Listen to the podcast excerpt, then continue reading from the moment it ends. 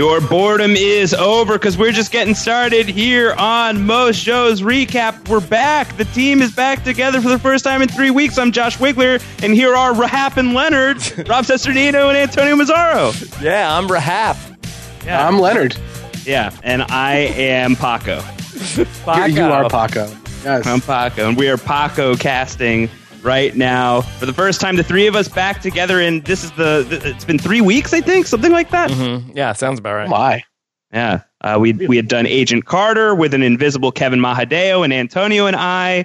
Uh, last week was an invisible me with Rob and Antonio talking about OJ Simpson. How's OJ doing? How's Uncle Juice? Good, good. Have you fe- kept up with OJ? No, I'm way behind on Uncle Juice, much to Emily's chagrin. My wife really wants to catch up on it. We just have not been able to do it. But the buzz is strong. The buzz is real. Yeah, I think it's gotten better. I think it's gotten stronger. Yeah, I think she she wants to catch up on OJ. That's perfect. I didn't, you know, I, I just I understand why. It's a it's a riveting show. I can't wait to see how it turns out. Yeah, no one we, we we don't know the spoilers. No one has told us anything. We've made sure that everyone doesn't tell us the ending, so we've avoided all that stuff. Good idea. Yeah, uh, but we were in Los Angeles this past week, and Emily was very upset because she wanted to to be able to be like like point out all of the all of the various hot spots from Uncle Juice's story. Yeah, uh, she was unable to do that. They should do an OJ tour. I'm sure. That, I bet somebody to used exist. to. Yeah, but they the should Uncle bring Juice it back. tour exists. Yeah, uh, gotta imagine that exists. But we are we are not talking about LA this week. We are talking about East Texas. We are getting here. We are getting together here to talk about Hap and Leonard new Sundance TV show. This was something that Antonio and I, when we were talking about Agent Carter, we didn't know what we were going to do for the week that I was out, and I just said, please don't talk about Hap and Leonard without me, as if that was really a threat.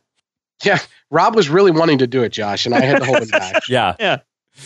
I know that Rob is a big, big fan of uh, Joe Lansdale, so this was something that he was really itching to get into. Yeah. Luckily, Antonio talked me out of it. He said, uh, "Just wait, hold off. It'll be worth it." like, okay, fine.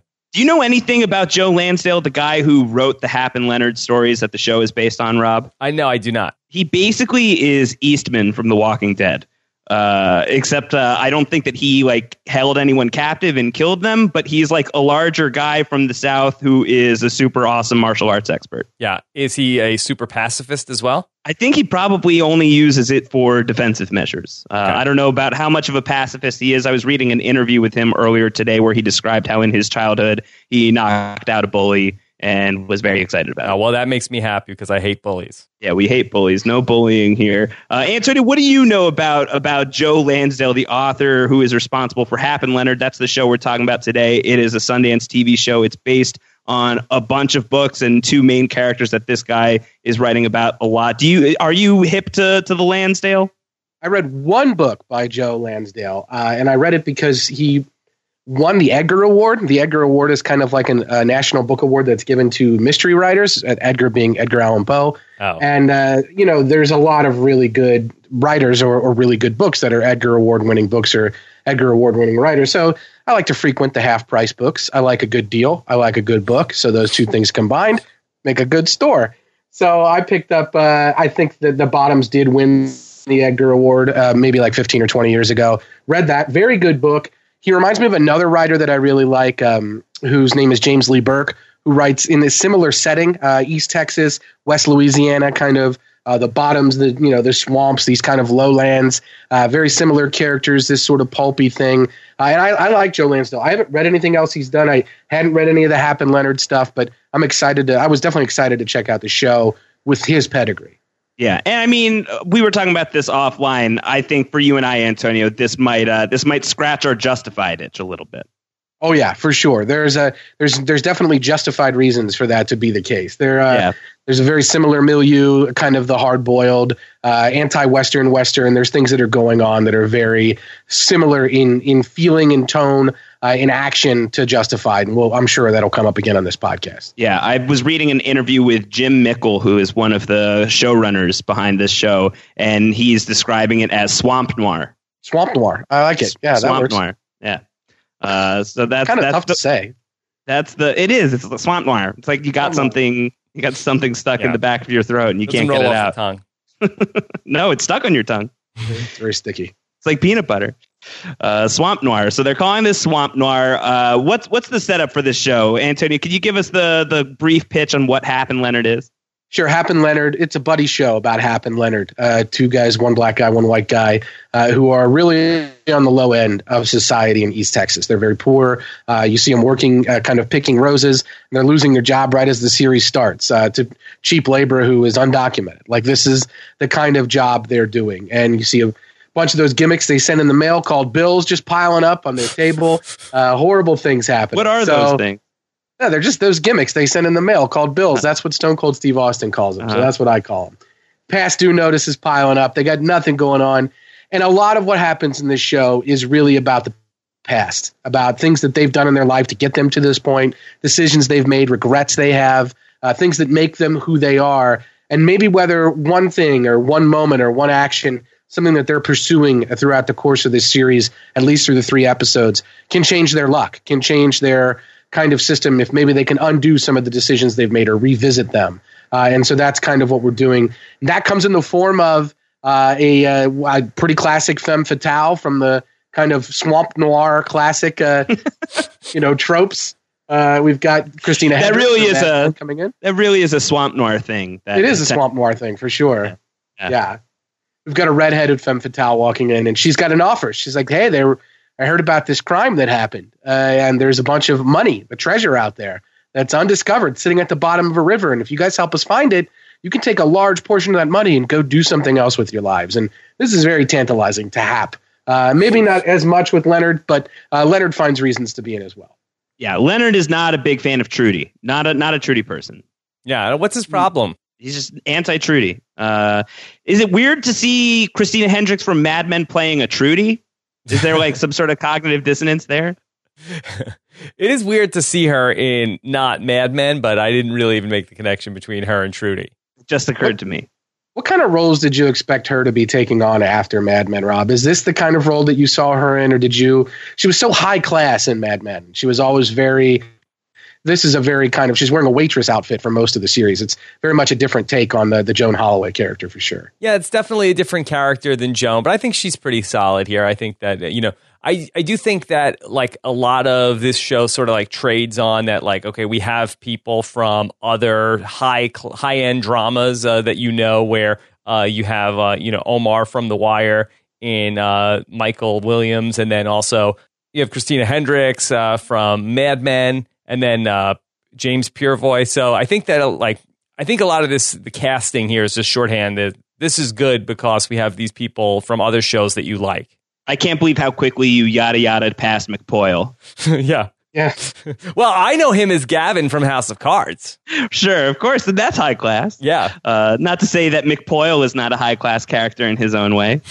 Yeah. yeah. Which yeah, this is. I mean, so you've got Jimmy Simpson, one of the McPoyle brothers from It's Always Sunny in Philadelphia, aka Gavin from House of Cards. Uh, one of the great roles in Jimmy. Jimmy Simpson's a great kind of character actor playing these sorts of roles. He's got like a, a Christian Slater vibe, but he's much weirder than that. And I think he pulls it off a fan, in a fantastic way.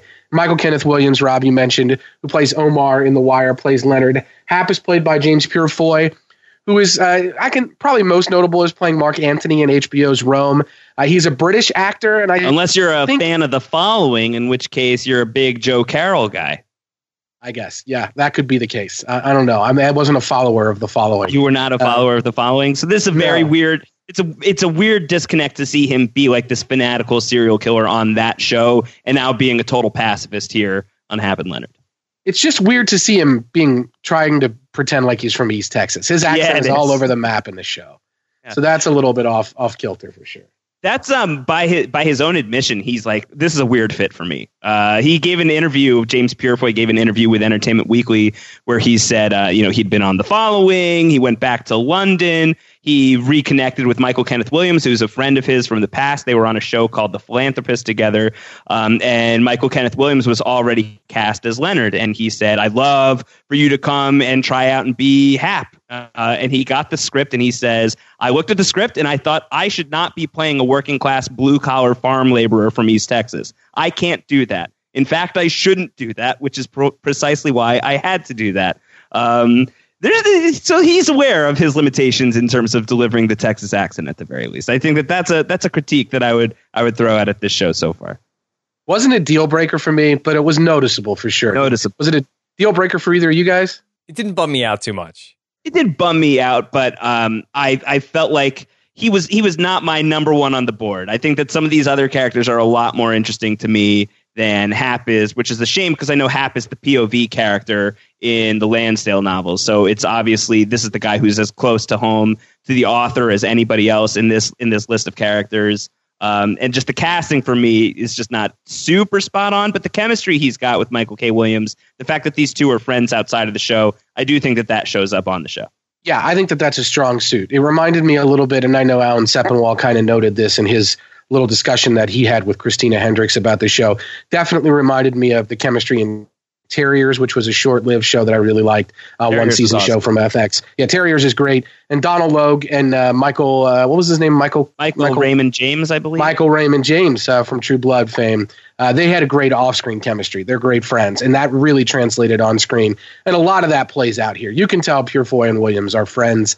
Um, the way they kind of throw their digs at each other, the, the, reactions that they get. There, there's a very easy chemistry between the two of them. Yeah, for sure. Uh, if I had known that this was a show that was like uh, 1980s crime, I might have not thrown it out here for most shows recap because I know we're a, a decade off. It was 1970s crime, but I would have been worried about aliens popping up here for you, Antonio.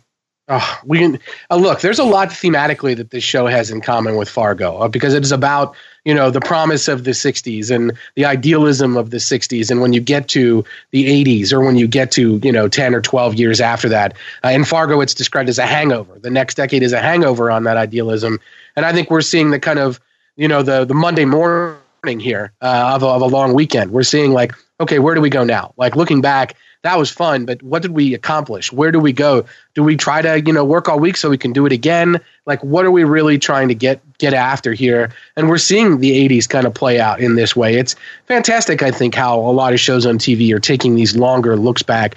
We talked here on most shows recapped about Vinyl, a show that's taking a look right back at like 1973 in the time period there and what society was like there. And this is a show that is as well, I think, it's not a big feature of the show, but it's present. We see presidential candidates on the TV. We hear talk about Reagan. We see the promise of the 80s and the stuff about like the the idealism in the 60s and what people were going for and what worked and what didn't work. That is a predominant theme throughout the first 3 episodes of this series for certain. Yeah. Um, Rob, what's your take on the show so far? Are you liking this? Thumbs up, thumbs down?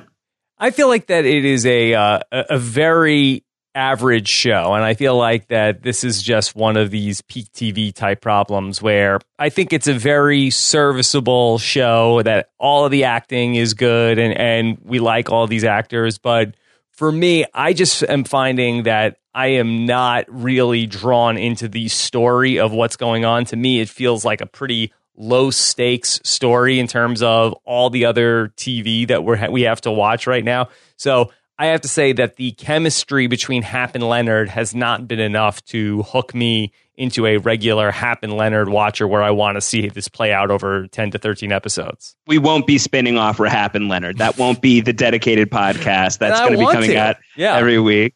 Yeah, just for the pun. Just yeah. for that. Just it's for the brand. We already did we already did True Detective, so I mean, we can do a half. That's right. I forgot that we did True Detective. We did True that. Detective. Yeah, yeah that was that. really good. Uh, I think that that's probably fair. I think that you know the story is a little thin right now. I mean, the stakes are pretty low. The setup is there is a car out there in the middle of a lake somewhere that has a million bucks in the trunk and if we can get past the alligators and if we can scuba our way down to that thing, we can walk away with 200k. Mm-hmm. Uh, like that's that's the mission statement of the show. That's not extraordinarily um, enticing, but I do think that the dynamic between these two characters is really really fun, and I think you just have to contrast whether or not that's enough to hook you in. And I think that you said it, you know, the peak TV thing, there's just so much out there to watch. Is that enough? Is that bromance between Hap and Leonard enough to draw you in? Every single week. Antonio, where do you where do you land on all that? Where do you Lansdale on that? Well, it's only a, so it's a six episode mini kind of, and I think the idea would be uh, that if the six episode mini is well received, does well enough, that we could launch the characters into a second season, uh, more shows, more episodes, etc. I think that I'm drawing that from the fact that Christina Hendricks is presented as a special guest star. Uh, meaning, I think that if there were a season two, she wouldn't be in it, uh, but the, some of the core characters would continue forward and we'd see more misadventures of Hap and Leonard. Would we get more Chubb? Well, that's a good question. I really like Chubb. Uh, surprisingly big, uh, by the way. Um, I would like to see. Well, yeah, I don't know if you caught that stray line from Michael K. Williams, but I laughed really hard at that. Um, what, what does he say? He calls him surprisingly big. No, when Chubb is a is a large man who gets caught in a quicksand. Uh, and he loses his pants, and then he says, uh, "I'm going to run in and shower and clean off my coin purse." Is One what he says. Right. Oh, Yeah. got it. And Michael right, K. yeah. Williams remarks he has a surprisingly big, uh, you know, male ch- chub, if you will. Uh, Oh, and- and, uh, God. just an aside, you know, just an aside. He's very surprised. Male So- cub. male cub, yeah, a little little bear cub. Uh, so anyway, uh, let's not talk about that anymore. But uh, but yeah, Rob's right. Like, there's so much prestige TV. Like a lot of shows, you know, Sunday night prestige TV. You got to see the prestige TV, the award-winning shows. And then there's a lot of mid-level TV. I'd say this is a very good mid-level TV show, but I'm not sure it's trying to be a prestige TV show. It is fun, and I think it's trying to be fun, and I think it succeeds at that for sure. Yeah. I mean, I like it. I, I think, you know, you and I, we talked about this before. It kind of has this little bit of a justified thing. I have a justified size hole in my heart right now. That show, which was near and dear to me and Antonio, both we podcasted about the final season and did podcasts about every season as a whole leading up to that final season week by week breakdown. Um, and I think that Antonio and I both would agree that that final season, especially, but the show at large of Justified was just one of our favorite things that has happened in recent television history. And I miss it very, very much. And I think that there is something about Hap and Leonard that kind of fills that hole. How, how would you quantify that for you, Antonio? What do you think it is about this show that has a little bit of a justified commonality? Is it Uh, just Elmore surface level or is there No, something no. deep? I think there's a couple deeper things. Elmore Leonard famously, you know, writes fun villains. I think we've got something going on here with Jimmy Simpson uh, and his angel, his sidekick, uh, who is just this cold-blooded killer. She's almost like a skin job from uh, from Blade Runner. Like she just seems almost like robotic.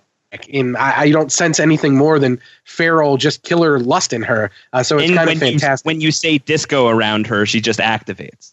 she just activates and tur- Yeah. it's just nuts like and Yeah. she wants to eat rare steak uh, the ones that bite back so like this is a there, there's a really kind of fun villain vibe going here and so that's something i think the show has in common with justified and elmore leonard and again you've got the sort of uh, the setting where you've got characters who have heart but are also not exactly the most well-rounded characters that maybe made mistakes or that maybe have a lot of problems they're bringing to the table. They're at, they're at the bottom of their ebb. Uh, they're not, you know, the best people. This is not like a hero kind of show. Uh, maybe, you know, maybe they made some heroic choices in the past. Maybe they didn't. But this is not about like your necessarily classic hero tropes where you've got like a hero cop or a, a hero firefighter or it's a medical drama or whatever. Like these are kind of down on their luck kind of guys uh, who are trying to do right, but maybe doing wrong at the same time. Uh, maybe they're going to double cross some people. Maybe they'll slash some tires to get ahead. Um, maybe they'll do some things like that. But this is a this is not you know this is not a show that that ultimately has I think the the great dynamic at the core of Justified, which is uh, two guys who grew up in the same town and they were separated by time and space and they each kind of ended up in different places, but then they ended up back in the same place. And so, how would they react to each other? That great dynamic at the heart of Justified really isn't present here because it's clear Hap and Leonard have been there for each other throughout the last 30 years. But I think that that the sort of tone and the vibe of the show is very, very similar for sure. The music, I know, Josh, you're a big fan of the music. Yep. That's definitely there as well. Yeah, for sure. I love the I love the soundtrack to this so far. I think that's really fun.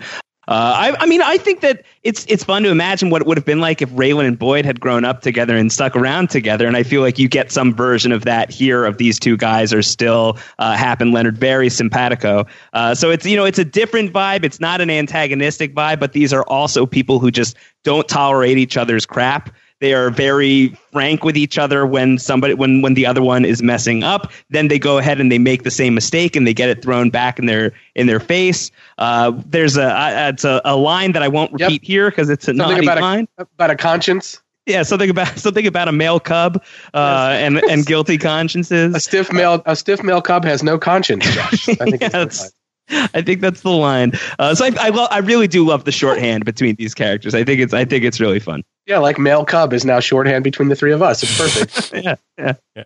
well, not so short. You guys mentioned uh, the similarities between the uh, the fun villains, and I feel like that the uh, the Jimmy Simpson character, I actually uh, really did like that character, Yeah. but I, I felt as though I'm watching a different show in the scenes that we're seeing with him. Yeah, I was going to ask if it felt like it was just too weird. Like it was, it was almost like seeing the Joker suddenly shows up on Justified. Uh, like there was definitely like he was, he felt like um, in the next episode, it really felt like Batman should have just been like roaring through East Texas, like looking to find Jimmy Simpson and throw him back into Arkham Asylum. Where's Jimmy Simpson? yeah, it is. Where's the raw like, steak? it is a little. Where's the disco? It is like a little bit of a different kind of show because she shows up with Jimmy Simpson. Angel shows up, and she's what is she wearing? She's wearing the '80s. She's wearing the entire 1980s on her body. Yes, she's got like a mannequin outfit with these uh, spandex, like I, I don't even know, like a, uh, it's like hot pink, like neon. I I don't know. She's she's wearing the 1980s, and she does look like a skin job from Blade Runner for sure. And yeah. she's just kind of waltzing around out there with a disco ball. And he, and Jimmy Simpson, meanwhile, is wearing a shirt I'm pretty sure both of you own that I've seen both of you. I'm positive. Yeah. Yeah. I'm pretty sure that that shirt is just like glued to at least Rob's body, but probably my body as well. I just can't take that plaid shirt off ever. So it, it is like, I, and I think that that's on purpose. That when she shows up, she is, and, and Jimmy Simpson as well they look they look so different that the yeah. look I think is on purpose. But I'm not sure tonally. Like it is tonally also a different show because that's where the real violence of the show comes in to the extent that there is violence in the show. That's the violence in the show. That's the action, the real action in the show. The rest of the stuff with Hap and Leonard and the gang of hippies they kind of interact with, including True Detective, are really kind of uh, it's really kind of a character study. And this is like a you talk about swamp noir. This is the violence angle of the show for sure. Uh, this is the Scarlet Street side of it. Like this is the blood uh, and the guts and the kind of darkness is Jimmy Simpson uh, in his his her name is Angel or he calls her Angel yeah. I think played by an actress named Pollyanna McIntosh, mm-hmm. which sounds like she may actually be a robot. That's a robot name if I've ever. yeah.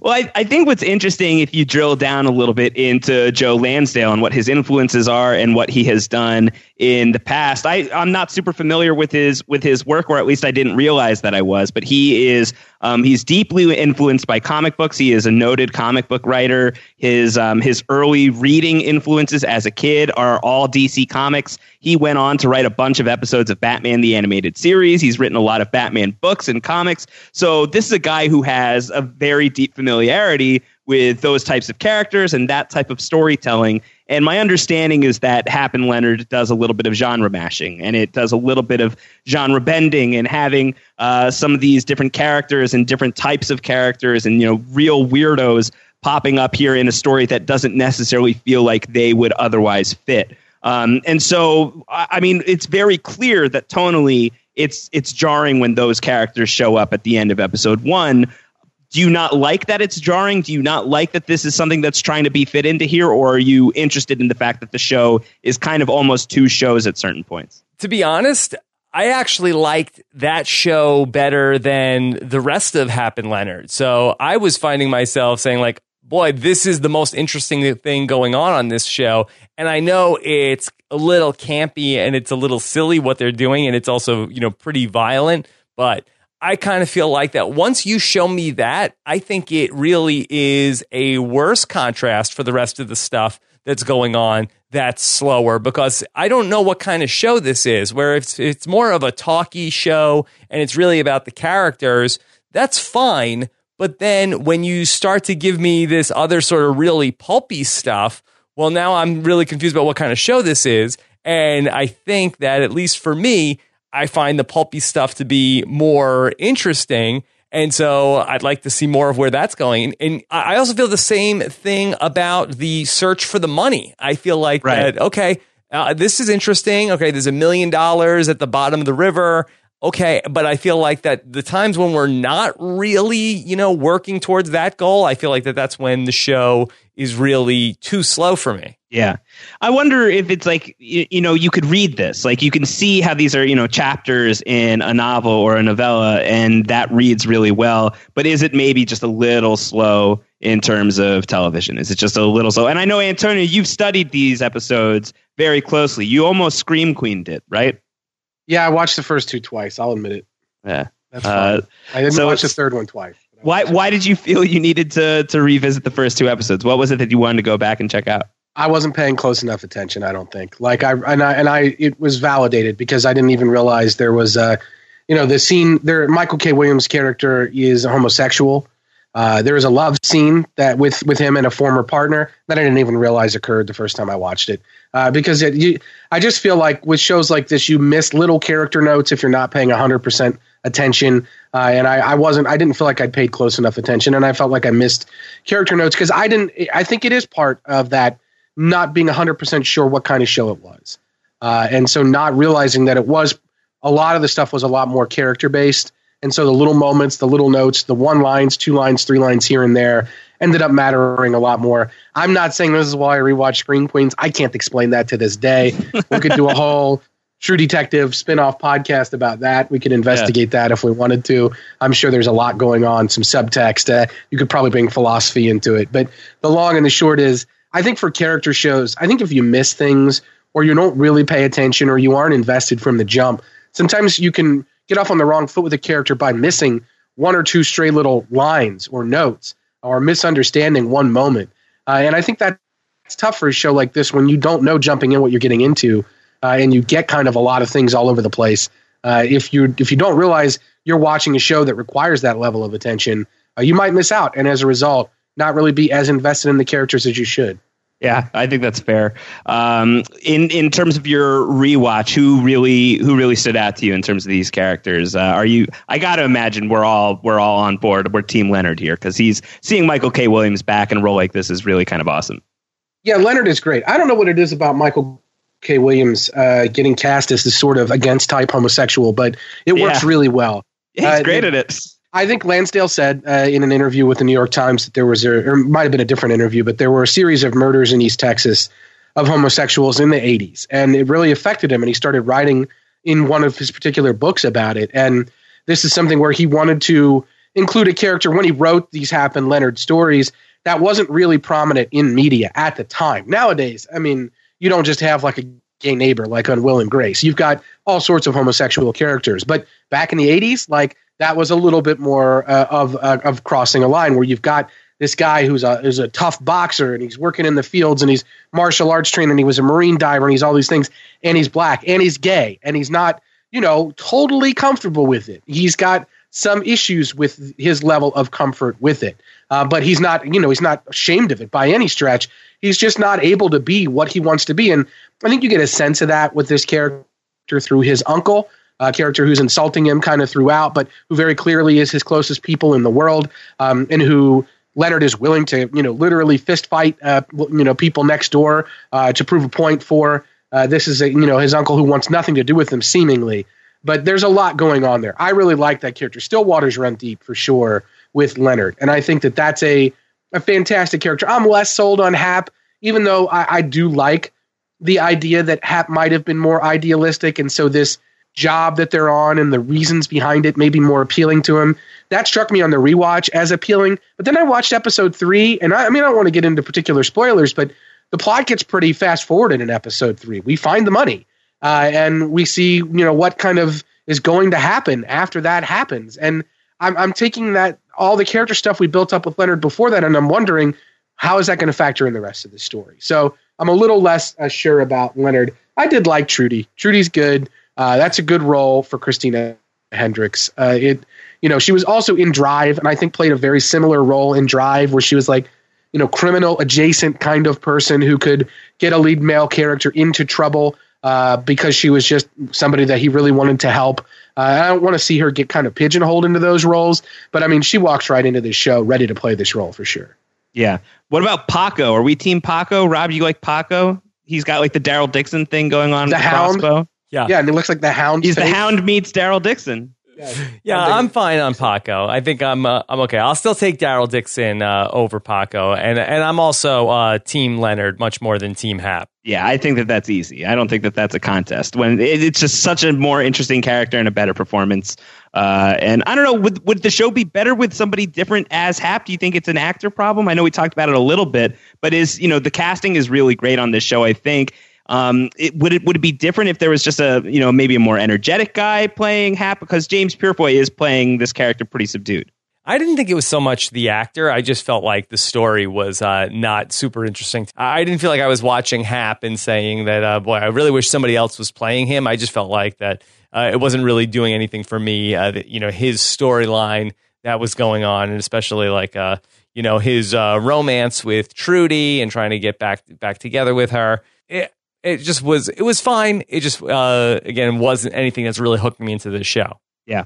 Um, just to dial it back to Paco for a second, because he is at the heart of the cliffhanger of the first episode. We see Jimmi Simpson and Angel. They show up. They have their really crazy murder moment. Um, and Jimmi Simpson's character says, I'm looking for a guy named Paco. And that's like that's the cliffhanger that we're left on. For me, that felt a little weak. Um, that that was the character that we're supposed to care about going into episode two. Was that enough to hang your interest on Antonio? That we're you know the big kind of big moment at the end of episode one is ooh now what's up with Paco? I felt like that should have been something that was a little more directly connected to Hap and Leonard. Yeah, it's weird because you get some inclination or inkling that that Paco has this past as a sort of uh, domestic leftist terrorist that he was part of like a weather underground type of group called the Mechanics, and he may have been the lead in this, and may have been a bomb or explosive ex- kind of guy who you know would blow up things in protest, uh, like a WTO protester type.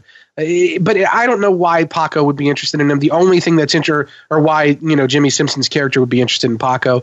The only thing that's interesting about that, of course, is that that brings Jimmi Simpson into a direct collision course with our characters, so long as Paco and our characters are aligned. Um, but I don't know with the way episode three ends. I don't know if our characters are going to stay aligned, and I don't see the incentive for our characters to stay aligned. And I just don't know how I can continue to be like, okay, we'll see what happens. I mean, there are a lot of these stories where you've got like a Hap and Leonard type, and let's say they, they become serial characters in Joe Lansdale's novels, which right. I believe they were. Yeah. Um, get into scrapes constantly, right? You know, oh, what's this latest caper they're going to find themselves involved in? And to a certain point, it's great because you can continue to write and read novels about them. And they're, you know, the stories for adults like the Hardy Boys for kids or any other kind of serialized like novel like that. But on a certain level, it's like, do you I respect a person that continues to get in these ridiculous scrapes and is constantly ending up in these situations. And I don't know, with the way episode three ends, I, don't want Hap and Leonard to, to play any more ball with these guys. So I don't know why Hap and Leonard are ever going to interact with Paco in a way that's going to be meaningful to me because, like Rob, I don't really love the Trudy story with with Hap. I don't think in two episodes or even in three they did enough to make me completely buy in that Leonard was just going to put everything aside for this woman or that she even wants him to do that. So I'm very kind of curious as to where we go going forward and if it's enough for me to stay interested in Hap for sure. I understand why Leonard would want to be loyal to Hap. I get that. But I don't necessarily get why Hap would want to continue to get his nose dirty here. Yeah. Uh, I think that's fair, but I think that you know you hit on something earlier that this is a six episode season. Um, you know, it's a it's a small story. It's not a big time commitment. You really just got to have six hours of free time, and you can zip right through Hap and Leonard whenever the first season is fully available. Um, and it is based on these characters who appear in a ton of books and short stories. And the sense that I get is based on the pace of this season. The money is discovered by the end of episode three. There's only three more episodes left. That I feel like this particular storyline will be resolved by the end of this first season. And if Hap and Leonard is supported enough and people enough people are watching it and Sundance TV, if they like it enough to do another season, it feels to me like it would be a pretty much a changing of the guard in terms of not just uh, story, but probably also characters. And that sounds interesting to me. If the premise of the show isn't two guys in East Texas who are chasing down $100,000 each in the trunk of a car, but it's instead two guys in East Texas who are best friends, constantly getting into weird situations. That's a fun show that I feel like I would be willing to check out, especially if the time commitment continues to be pretty low. Yeah, I think you can get a lot more mileage out of that when there when there there's some sort of reasoning for that. Like they're private detectives or they're fixers or right. they have some kind of business that brings them into contact with all these crazy stories. And I don't mean to say that this needs to be a story of the week type show. I like long form storytelling, and I think especially over six to ten episodes, I love to see these novels unfold on screen. Uh, fantastic to see that play out. I think a lot of people probably would say, "Why isn't this just a movie?" You know, like I would, I'll watch this in, in independent flick, or I'd watch this as a movie for sure. And I think that's part of the reason why. I think you want to launch a series out of this.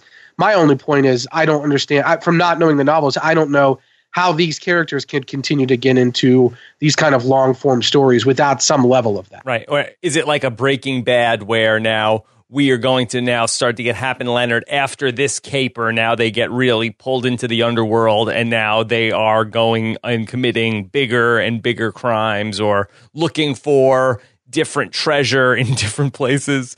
I, I don't know where they go from here once this uh, situation ultimately resolves itself, or uh, d- does the storyline about the, you know the group that wants to take over the government does that really get off the ground? Are we going into some sort of like uh, you know cult like activist movement here in the future of Hap and Leonard? Oh man, well they could join Jesse Pinkman in the cult as Aaron Paul is going to be on a show about cults called The Path pretty soon. Oh, yeah. That's an interesting intersection. Uh, yeah, I don't know. I don't know where it's going to go. I think uh, I think that it will probably be something where they're just going to get continuously drawn into bad shit. I think that they're just you know they're kind of crap magnets. You know, just like bad stuff attracts to them. Um, and my my guess is that you know that's just the type of characters that these guys are. You talked earlier, Antonio, about like I don't know if these are the type of people that I would respect. I don't know if you need to respect these characters for them to be compelling and interesting. And I think that maybe the point will be that like these are people that it's it's tough to respect because they're constantly getting themselves into bad jams. Yeah, I just I want to root for these guys. You know, like I'm rooting for them now, like fully on board. The Rose scene and the way that all played out and those gimmicks they call bills piling up and everything that they've got going on in the home front. I'm rooting for them for sure. Uh, but I, you know, I, I maybe would give them less credence if they just continue to just go right back like a moth to the flame uh, to these situations. It makes sense why they want this 200k right now. And 200k is plenty of money, but uh, and it's life changing money to somebody who has no k. But it's not like it's necessarily going to set somebody up for the rest of their lives per se. So I can understand why they need to do something beyond that 200K. Uh, and maybe they want to use that to seed something, which is, of course, what the kind of activist group wants to do. Yeah. There was there was a uh, moment there where I thought that you were doing the Shooter McGavin bit of rhyming things with K uh, from Happy Gilmore. Maybe I was. Maybe yeah. I was. Also, also missed a Michael K joke in there somewhere. Michael K. Yeah, I eat. Uh, I eat. I eat podcasters like you for breakfast, Josh. Yeah, you eat podcasters for breakfast. Shut up yeah. So anyway, I I mean I don't know. I I am curious. I I like the actors. I like the tone of the show. I like the setting of the show. Uh, I, I I will definitely watch the the final three episodes of the show. I probably won't watch them as they air, although I will record it uh, because I enjoyed watching three in a row, uh, and I'll probably finish watching three in a row. I like that. Uh, I watched half and then I'll watch the other half. But I, I I don't know. Season two, it's not about really respecting them. It's about if I'm going to tune in each week to root for these guys, I need to figure out why they're getting into trouble. And if it's because it's their own fault and they don't have some fatal character flaw that I can totally align myself with, then maybe I'm going to have a little less patience for it. So right. I need to know why they can't. There can't be a million true detectives out there.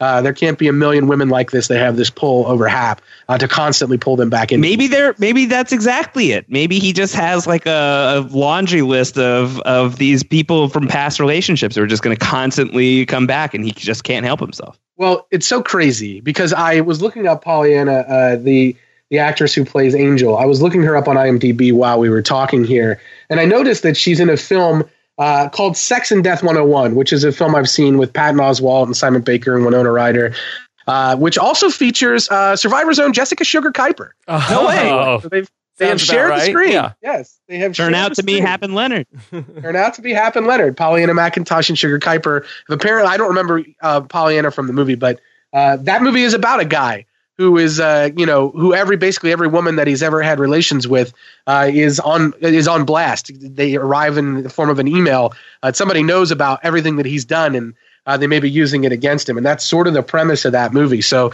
there's an interesting intersection there. I think maybe bizarre, very strange stuff. Any final words on Hap and Leonard before we start wrapping up? Well, I was really surprised when uh, Hap and Trudy ended up. Uh, they you know figured out where the money was and then there was right. a crocodile in the water, and they escaped the crocodile. Uh, and then they got back to dry land. I guess they were so relieved either from finding the money or from surviving the crocodile attack that they just started making passionate love right yeah. there. But I was most surprised by then. It must have been uh, so passionate that they just passed out right there, not 10 feet from the water where they just escaped the alligator attack and slept there the whole night. And I, I was one really amazed by just uh, how reckless that would be and how lazy the crocodile was. Very lazy crocodile. Uh, the crocodile really could have just put in a little bit of work and could have gotten a nice meal out of the thing. You would think so. You would think Yeah. so. I mean, uh, it turns out crocodiles can walk onto land. I've seen it happen. I walked by a crocodile Yeah. who was on the land. Yeah. So I don't know, like, uh, what happened there? Why were you walking past the crocodile on the land? Because well, it was an alligator actually at uh, Shark Valley Park in Florida, and it's terrifying. So, uh, but yeah, I don't understand why why that crocodile gave up. What was going on there, Rob? I don't know. I think he might have just been a bro and like, ah, all right, let me give this guy a, a minute here. yeah, he was not an anti-wingman. Yeah. Yeah, yeah. the gator's Was like, I get it. Not This he was is- not. He didn't want to be a croc block. Oh, Yeah, he's go. croc blocking. Croc blocking. I think that that just uh, went past mail cub as a as a hashtag front runner. Yeah, no, I love male cub. yeah. Mail There- cub. They're the sponsor. Yeah. Yeah, they are. It's so, so hard to pronounce their name, though. You just can't get it right anytime that you you do it. Uh, no, I thought that, that that whole scene was ridiculous, and they're so tired at the end of it that like the next morning, you know, Howard and Paco and Chubb are just surrounding them, Yep. And they don't even wake up. Talking like, really talking- loud. yeah, like Chubb like breathing heavy and stuff, and they're just like fine. They just like totally slept through it Yeah. very heavy sleepers these guys yeah. uh, well i i probably i'm with you antonio i think that i will i'll wait until the next three pile up and then i will finish it it's a low commitment and i really did enjoy pretty much most I, I enjoyed most of what i saw here with Hap and Leonard. I really like the tone. I love michael k. Williams. I think he's great in just about anything that he's in. I think that he's really good as this character. So i'm not dying to see the next three but interested for sure. And really curious to see how Jimmi Simpson connects to this whole thing. Does anyone have any theories how he's going to be drawn into this more? It's obviously through Paco somehow. Yeah, and if Paco had this past as part of some kind of uh, like uh, I don't know separatist group or terrorist group, he could be a kind of spurned ex member of that group, or maybe somebody who was uh, victimized by that group. Uh, and I don't know what his total plan is here, but he very clearly seems after Paco, not uh, not there to help Paco. Uh, at least that's the way it seems to me, because he's killing people with really no desire to uh, cover it up. Uh, very little desire to cover it up. Uh, both both murders are already in the news. There's cops everywhere. You murder a cop at the beginning or the end of the first episode. The rest of that story is going to be a bad deal with police. So Yeah. um, I, he's not really interested in keeping it low pro here, which means that he's probably got a very limited uh, mission, uh, and it's probably going to come and try to kill Paco. And that's what it is. Paco first arrives on screen by shooting arrows like Daryl Dixon, like you said. His arrows are seen first, and then we see his burnt up hound face. So he's a very interesting character, and I think we're going to see. We've seen already flashbacks on this show in the first three episodes. We could see some Paco flashbacks for sure. I'd be down for some Paco flashbacks. Yep, me too.